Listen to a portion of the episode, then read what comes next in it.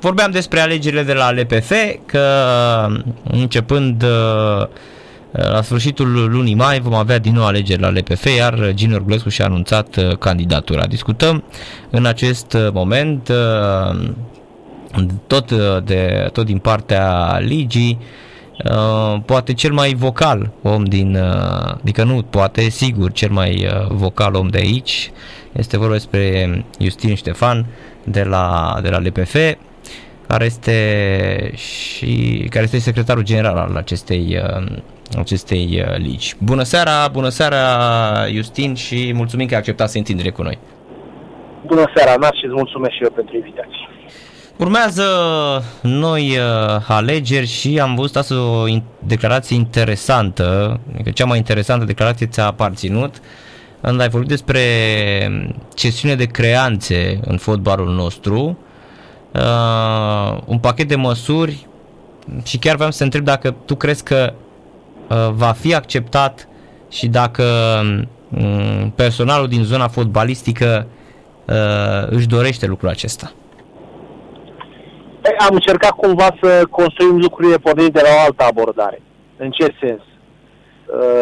Le-am solicitat cluburilor să ne transmită punctele lor de vedere cu privire la aceste aspecte. Le-am prezentat care sunt pericole în măsura în care vom continua această practică a cesiunilor de creanță. Am mai spus-o. Cât timp îți împingi datorile mai, mai departe, în față, la un termen ulterior față de momentul inițial scadenței și nu se profilează noi surse de venit, cu siguranță că nu vei putea avea o rezolvare cu privire la acele datorii. Din contră, dacă uh, vei ajunge ca ulterior să amâne alte datorii că să le, pentru a le achita pe cele din urmă, cu siguranță că intri într-un uh, cerc vicios din care e posibil să nu ieși niciodată sau uh, dacă ieși să ajungi în insolvență sau orice scenariu, cel mai uh, rău scenariu, în faliment. Așa încât uh, le-am spus care sunt consecințele, i-am invitat la dialog, le-am spus să transmită propunerile lor cu privire la aceste uh, aspecte, pentru că avem acele dispoziții de cod civil care cumva uh, stabilesc că pot face cesiuni de creanță, adică nu putem aplica de la codul civil, dar în același timp, fiind o uh, organizație fără scop patrimonial, putem să stabilim anumite reguli care să fie aplicabile tuturor uh, participanților. Uh, așteptăm propunerile lor de reglementare a acestei uh, probleme, nu știu, stabilirea unui număr maxim de cesiuni, stabilirea uh, anumitor uh, cote care pot fi cesionate din drepturile de televizare, și așa mai departe, și la proxima adunare generală vrem să adoptăm o decizie, sperăm noi uh, unanimă sau cu o majoritate uh, confortabilă, pentru că um, altfel acest mecanism uh, credem noi că este de favoarea fotbalului pe termen mediu și lung. Adică credeți că veți evita cazuri gen Media și Clinceni măcar până când echipa va retrograda, să spunem, nu? Matematic. Bun, acum să, să nu facem referire doar la, la cele două cluburi, pentru că această practică a cesiunilor nu a fost folosită doar de către ele. Ea este, hai să nu-i spunem generalizată, dar este o practică pe care o, o întâlnim la mai multe uh, cluburi. Am spus-o și în conferința de astăzi. La, cel puțin la Clinceni, performanța a luat-o înaintea calculelor uh, uh, inițiale, în sensul în care ei și-au asumat anumite bonusuri de performanță, necrezând că e posibil să termine în acea poziție de clasament. S-a întâmplat să ajungă acolo și, din păcate, nu au reușit să se mai echilibreze.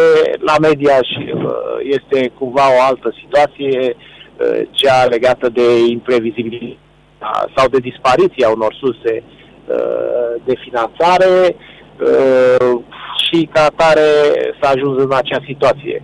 Da, e, e de evitat, e de evitat să, să ajungem acolo. Cu toții au înțeles și am înțeles că dacă ajungem acolo există de a suporta consecințe financiare mult mai mari care să se răsfrângă asupra tuturor, și eu cred că de pe urma acestor exemple vom asista la o responsabilizare a managementului cluburilor uh, din Liga unu și mai ales a cluburilor hai să nu le spunem mai mici, a cluburilor care au un, un potențial de public și de audiență și de finanțare mai mici.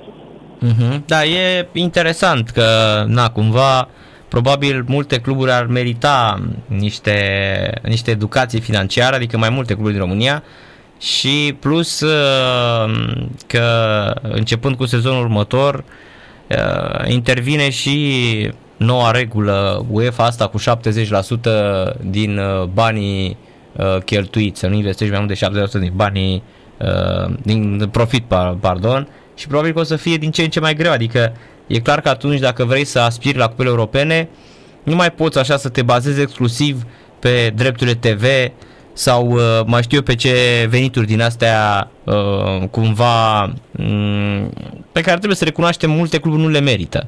Adică doar să-ți faci echipă în Liga, să ajungi să promovezi în Liga unu doar pentru că vrei drepturile T V și că știi că astea îți vor asigura existența, nu o să ai niciodată progres în fotbal. Bun, e o strategie. Ideea e că în momentul în care promovezi în Liga unu și îți echilibrezi, să spunem așa, un pic bugetul, să ai în vedere, hai să nu-i spunem o diversificare, că e, eu am o, o dilemă și încerc să o rezolv cu reprezentanții cluburilor prin discuții. Partea de sales, partea de vânzări în, în România, cel puțin în zona sportului, eu cred că are mult de suferit, atât în zona B doi B cât și în zona B doi C, adică în sensul în care, hai să o spunem mai simplu, vânzarea către anumite companii de bilete și vânzarea către publicul larg, în contextul în care au apărut și stadioane mai moderne. E clar că această parte de sales, și nu e vorba doar de ticketing, ai sales și în ceea ce înseamnă parteneriate comerciale și în ceea ce înseamnă absolut orice se poate vinde. Dacă ne uităm în manuale de management sportiv, cel puțin alea din state unde ai să spunem că ea suc ceva zeci de ani lumină în fața uh, sportului european, uh-huh. uh, ei consideră că aproape tot e de vânzare. Aproape tot, deci e, e vorba doar de inventivitate, de imaginație și se pot găsi lucruri care pot fi vândute, lucruri care pot fi asociate cu publicul, cu audiența și așa mai departe. E, aici cred eu că uh, mai avem cu toții de lucru în zona sportului și, bineînțeles, a fotbalului profesionist, zona asta de, de vânzări. Păi, uh... iar ține de educația financiară de multe ori, dar da. Știi foarte bine că educația financiară e o chestiune deficitară la nivelul poporului, de asta spun că o analiză simplistă te poate duce cu ușurință în a identifica un potențial vinovat, dar în realitate contextul uh, e mult mai complicat de uh-huh, analizat uh-huh. și de definit ca impact. Corect, pentru deci, că trebuie să ai și o cultură și o educație în sensul ăsta. De asta spun, e, e, simplu, e simplu să găsim Niște, să identificăm niște probleme, niște situații care sunt în defavoarea uh, fotbalului sau să-i găsim vinovați pe cei care manageuiesc interese cluburilor. Dar lucrurile sunt mult mai adânci și mult mai complicate și bine ai spus, țin de cultură, de tradiție, de educație, de valori și așa mai departe. Pentru că noi tot vorbim de, de democrație în fotbal, dar să nu uităm că democrația În, în România e în perioada ei timpurie, adică uh-huh. avem o, o copilărie a democrației, nu avem o democrație bine stabilită. Și atunci e clar că uh, dezbaterile de idei, contradicțiile care ar trebui să fie motorul progresului sunt um, acceptate cu mai mare reticență în, în domeniul ăsta al fotbalului. Corect, și în continuare simțim lucrurile astea. Corect, foarte bine punctat. Iustin, vreau să întreb legat de, ai spus asta la conferință că oricine este propus de un club și are, are dosarul, n-are dosar penal, mai exact, da, și nici și are și studii superioare, poate candida pentru funcția de președinte al ligii. Adică pare atât de ușor pentru unii, dar nu, nu se mai bagă oamenii. Adică, uite... Și am gândit. Și am uitat o condiție, era, poate se subînțelegea să aibă cetățenie română. Corect, era o condiție corect. Care n-am, că... n-am menționat acolo, dar m-am mm-hmm. gândit că se subînțelege. Așa este, nu, nu, nu cred că sunt niște condiții foarte restrictive, trebuie să ai o diplomă de licență, trebuie să ai, adică să fii absolvit o facultate și să îți fi luat licența, să nu suferi, fi suferit condamnări privative de libertate. Deci asta înseamnă că în măsura în care ai dosar penal de principiu poți uh, poți candida pentru că ai, uh, ai acea prezumție de nevinovăție, nu, care operează în dreptul penal, și să ai o propunere din partea uh, unui club. Se pot depune candidaturi până pe data de șase mai. Uh-huh. Deci uh, ar mai fi trei săptămâni. Și un program, bineînțeles, în care să spui ce, ce normal că făcut pentru, pentru următorul mandat. Uh-huh. Dar de ce crezi că nu se mai înghesuie lumea în fotbal? Și aici iau și cazul Federației, iau și cazul de la Universitatea Craiova, unde pentru funcția de președinte, atât pentru prima dată un club din România a făcut alegeri libere, da? Alegeri democrate pentru, uh, pentru, cu principii democratice pentru uh, uh, un conducător, dar a fost un singur candidat. Și cred că în proporție de nouăzeci la sută la fel se va întâmpla și la L P F, vom avea un singur candidat. De ce crezi că nu se mai aruncă oamenii în fotbalul românesc? E prea sărac sau? Mă, cred că putem găsi o sumedenie de explicații și ne-ar trebui câteva emisiuni ca să terminăm analiza, dar, dar mă gândesc că în primul rând trăim într-o vreme a crizelor suprapuse peste alte crize. Adică am avut, am avut, de exemplu, în fotbal mai întâi o perioadă de insolvență, ne aducem aminte, două mii treisprezece, paisprezece, ceva de genul ăsta, șase șapte uh-huh. cluburi. Am avut după aceea criza generată de pandemie. Astăzi avem o, o, o potențială criză uh, economică generată de criza geopolitică și de conflictul din proximitatea granițelor noastre. Uh, eu cred că oamenii uh, nu sunt dispuși să-și asume Uh, un efort deosebit în perioadele astea uh, tulbure. Există multă incertitudine și știm cu toții că noi, oamenii, în general, avem nevoie de siguranță și de certitudine. Ori în momentul în care peisajul arată mai tulbure, cred că uh, există uh, o anumită reticență în a, a te băga într-o competiție. După aceea este acel principiu al faptului că cel aflat la, la conducere are șanse mai mari decât cel care vine ca și contracandidat, adică pleci cu, cu a doua șansă într-o astfel de, de competiție și, repet, că găsim multe, multe alte lucruri. Categoric, competiția face bine. Noi credem că există timp suficient pentru a se depune candidaturi, există timp suficient pentru a ați prezenta programul și ca atare vedem ce se întâmplă în perioada următoare. Uh-huh. E îngrijorător că în momentul de față um, Liga unu, nu pot să zic neapărat L P F-ul, că L P F-ul gestionează situația drepturilor T V și um, nu cred că poate să intervină în uh, în managementul echipelor de fotbal, dar e îngrijorător ce vedem astăzi. uh, C F R Cluj, Dinamo, nu mai zic de Media și Clinceni, că Media și Clinceni sunt vârful, vârful icebergului, pentru că pare, Liga unu pare așa un iceberg desprins care ușor, ușor se topește în, în ocean, dar nu e îngrijorător că iată la nivel de două mii douăzeci și doi, când alții, cum ai spus tu mai devreme, fac bani probabil și din din paharul de plastic uitat pe stadion, nu e îngrijorător și pentru, pentru fotbalul nostru? Da, eu, eu cred că trebuie să plecăm de la ideea că România e o piață mică. Fiind o piață mică,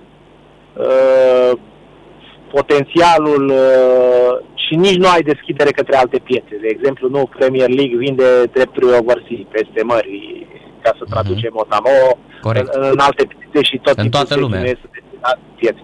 Să ne aducem aminte de N B A, care după ce a venit în Europa cu produsul, s-a dus în China și a făcut ce a făcut în piața de acolo. Deci, mm-hmm. categoric, că potențialul cumva economic este mult redus pentru România, după care ai o chestiune legată de tradiție și de cultură, pentru că le-ai, le-ai, le-ai amintit mai devreme. Oricât ne-ar plăcea nouă să, să ne batem cu pumnii în piept că sportul românesc a făcut ce a făcut, a obținut anumite rezultate, ele au fost, ele au fost obținute în, în perioada comunistă, pe o anumită concentrare, pe o tradiție care avea mai degrabă rol propagandistic decât de consolidarea comunităților și de apropierea lor către fenomenul sportiv în general. După nouăzeci n-am reușit să facem o tranziție așa cum trebuie către sportul capitalist, în sensul în care să depindem într-o mare măsură de antreprenori, de acționari și așa mai departe. Am găsit un fel de struțocămilă, așa un mecanism public-privat de finanțare și ca atare din toată povestea asta deseori se pierde din, audi- din, din, din, din vedere ingredientul semnificativ care e publicul, audiența. Toată lumea vrea să se conecteze cu sportul pentru acea audiență. Dacă vorbim de sport profesionist și vorbim de interese comerciale, știi, știi ce mi se pare îngrijorător? Și am discutat-o și cu partenerii media și cred că acolo trebuie să acționăm în următoarea perioadă de timp. Categoric că trebuie să ne setăm anumite publicuri țintă. N-ai, n-ai, n-ai astfel cum să lucrezi, nu discutăm acum. Da, să devii, să devii nișat. Treaba marketerilor. Uh-huh. Vorbim de un produs de, de entertainment, de divertisment. Ai o concurență foarte mare. S-a mai spus, nu mai spun, de la cinematografe, Netflix, evenimente culturale, artistice și așa mai departe. Repet, îngrijorător este faptul că în momentul de față aproape nimeni din sport nu are în vedere generația tânără. Adică generația care va intra în următorii ani în publicul comercial. Ori această generație informațiile de pe cu totul alte uh, platforme. Această generație are alte sum, această generație are alte interese și în măsura în care noi nu o vom ținti și nu ne vom apleca mai mult asupra, uite, FIFA, jocul cu care chiar poți să ajungi la generația și avem și Liga unu acolo. Uh-huh. Asta, dar jocul ăla nu-i suficient. Dacă nu ne vom duce spre ei, dar într-o acțiune uh, comună, adică federație, ligă, parteneri media, cluburi, și alte, alți stakeholderi, plecând de la ce am spus la început, piață mică, lipsa unei tradiții, audiența de astăzi va fi și mai mică, peste trei ani, peste cinci ani, peste zece ani. Și atunci chiar putem vorbi de o deprofesionalizare a fenomenului sportiv. Da, știi ce e o chestie care, hai să spunem, e cumva paradoxală, apropo de produsul care zici că nu impresionează, dar Liga unu, în momentul de față, în audiențe, este peste toate celelalte campionate. Nu, n-am zis că nu impresionează, nu categoric, dar n-am uh-huh. zis că nu impresionează. Am zis că a, trebuie să avem în vedere mai mult generația tânără. Uh-huh. Cu siguranță că impresionează. Da, Liga unu audiențele... da, e peste toate campionatele da. televizate, chiar și peste Premier League la Eurosport. Exact, și atenție, uite-te unde au început să apară stadioane moderne, uite-te unde au început să apară cluburi cu oarecare brand, uh-huh. inclusiv la un meci cum a fost cel de aseară, unde rezultatul era destul de previzibil, sau să spune cât se poate de previzibil, ca să nu, ca să nu existe dubii cu privire la exprimarea mea, ai avut public, ai avut public și ai avut public numeros și în momentul ăla ticketing-ul se poate dovedi o rețetă bună, măcar că îți plătești cheltuielile care sunt legate de organizarea meciului, măcar că îți acoperi o parte din salarii, e clar că lucrurile merg bine. Asta demonstrează că, în realitate, sportul românesc în general ar trebui să se bazeze mai mult pe branduri. Că în momentul în care se bazează pe branduri și în momentul în care mergi în comunități mai mari, ai șanse să aduci mai mult public la stadion. Mm-hmm, am înțeles. În încheiere, Iustin, aș vrea să te întreb dacă m- crezi că ar fi, sau dacă cluburile vor propune să se schimbe sistemul de punctare, a, acest controversat play-off și play-out, care a fost votat de mulți membri care astăzi nu mai sunt nici măcar afiliați la Liga unu. Doar șase echipe mai există din cele care au votat la vremea respectivă. Și vreau să te întreb dacă e, va fi o discuție în momentul alegerilor sau dacă um, o să țineți cont de ce spun cluburile legat de înjumătățirea asta a punctelor, pentru că putem să avem parte anul ăsta de un paradox, acela ca la finalul punctelor adunate uh, echipa care are mai multe puncte să termine pe locul doi campionatul. Da, dar nu e un paradox. Am, am văzut articolul uh, din presă. Uh-huh. Uh, vorbim de două faze diferite ale competiției. Dacă ne uităm, spre exemplu, la americani și îmi place să dau exemplul ăla pentru că acolo există o competitivitate dusă la extrem, când se intră zona de play-off, se intră cu zero puncte la diverse sporturi, nu se intră nici cu jumătate, nici cu un sfert.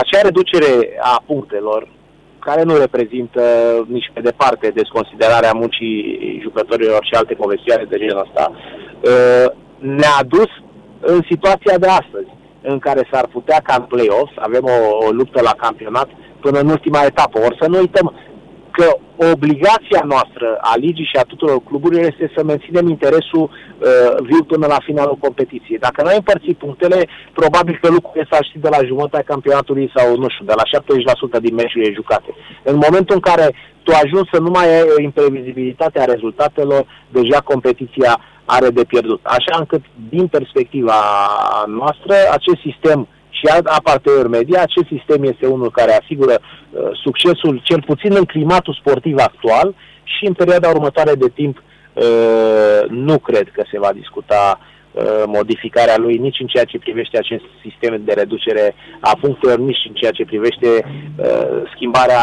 formatului prin creșterea sau reducerea numărului de echipe uh, și așa uh, mai departe. Trebuie de văzut uh, acea finală dintre câștigătoarea play-out-ului și ultimul loc de Cupa Europeană, să vedem uh, ce impact are acolo. Cred că trebuie să analizăm cumva uh-huh. pe termen mediu și lung, să vedem dacă în situația în care echipa de pe locul unu din play-out, locul șapte din competiție, ar, ar ajunge în, uh, într-o Cupa Europeană, cât de competitiv ar fi uh-huh. și dacă nu cumva riscăm mai mult la coeficient. Da, e o discuție pe care trebuie să o facem după ce uh, avem câțiva ani uh, cumulații de date și eventual, de ce nu, o echipă de pe locul ăla care să ajungă într-o Cupă Europeană, să vedem cum se poartă acolo, cum își face campania de achiziție. Gândește-te că în măsura în care tu ești totuși o echipă de mijlocul clasamentului, dar te vezi într-o Cupă Europeană, te gândești cumva să faci achiziții, să fii competitiv acolo și s-ar putea să-ți dezechilibrezi bugetul. Dar, repet, trebuie să adunăm mai multe date dacă ne luăm după ceea ce avem ca și analiză de la Hypercube, de la firma pe care a folosit-o federația și pe care au, au folosit-o și UEFA și alte, alte ligi, alte federații. Dacă ne luăm după ce date lor, se pare că aceasta este cea mai bună soluție în momentul ăsta. Categoric avem nevoie de feedback, avem nevoie de date noi și vedem ce facem mai departe. Dar estimarea mea este că pentru următoarele două, trei sezoane nu vom vedea o schimbare în formatul potențial. Am înțeles, da. În Belgia s-a întâmplat asta, ca locul șapte să meargă în cupele europene. Că e presupun după modelul belgian asta cu locul... Exact. De, trebuie să vă, trebuie văzut, trebuie uh-huh. văzut cât de fost are echipă de pe locul șapte să, să facă față în, în, în cupele e, europene. Dar, repet, avem nevoie de mai multe date și clar, clar acest format cumva dă miză și, și pe play-out și cumva corectează un accident, pentru că poate din, dintr-un accident nu ai ajuns în play-off, dar totuși ești, ai o echipă competitivă și atunci acel accident poate fi corectat prin uh, acea uh, finală între câștigătoarea play-out-ului și ultimul loc de, uh, de Cupa Europeană. Astea sunt cumva argumentele pentru care uh, s-a mers pe acel meci, să-i spunem, de, de, de baraj și... Și de ce nu ai să luăm în, în seamă? Pentru că uite-te că la fel de bine puteai să ai altă componență a play-off-ului în sezonul ăsta și în felul acesta clar că situația putea fi alta în privința club- cluburilor participante cu pe Europa. Corect. Mulțumim mult de tot, Iustin Ștefan. Seară plăcută și numai bine!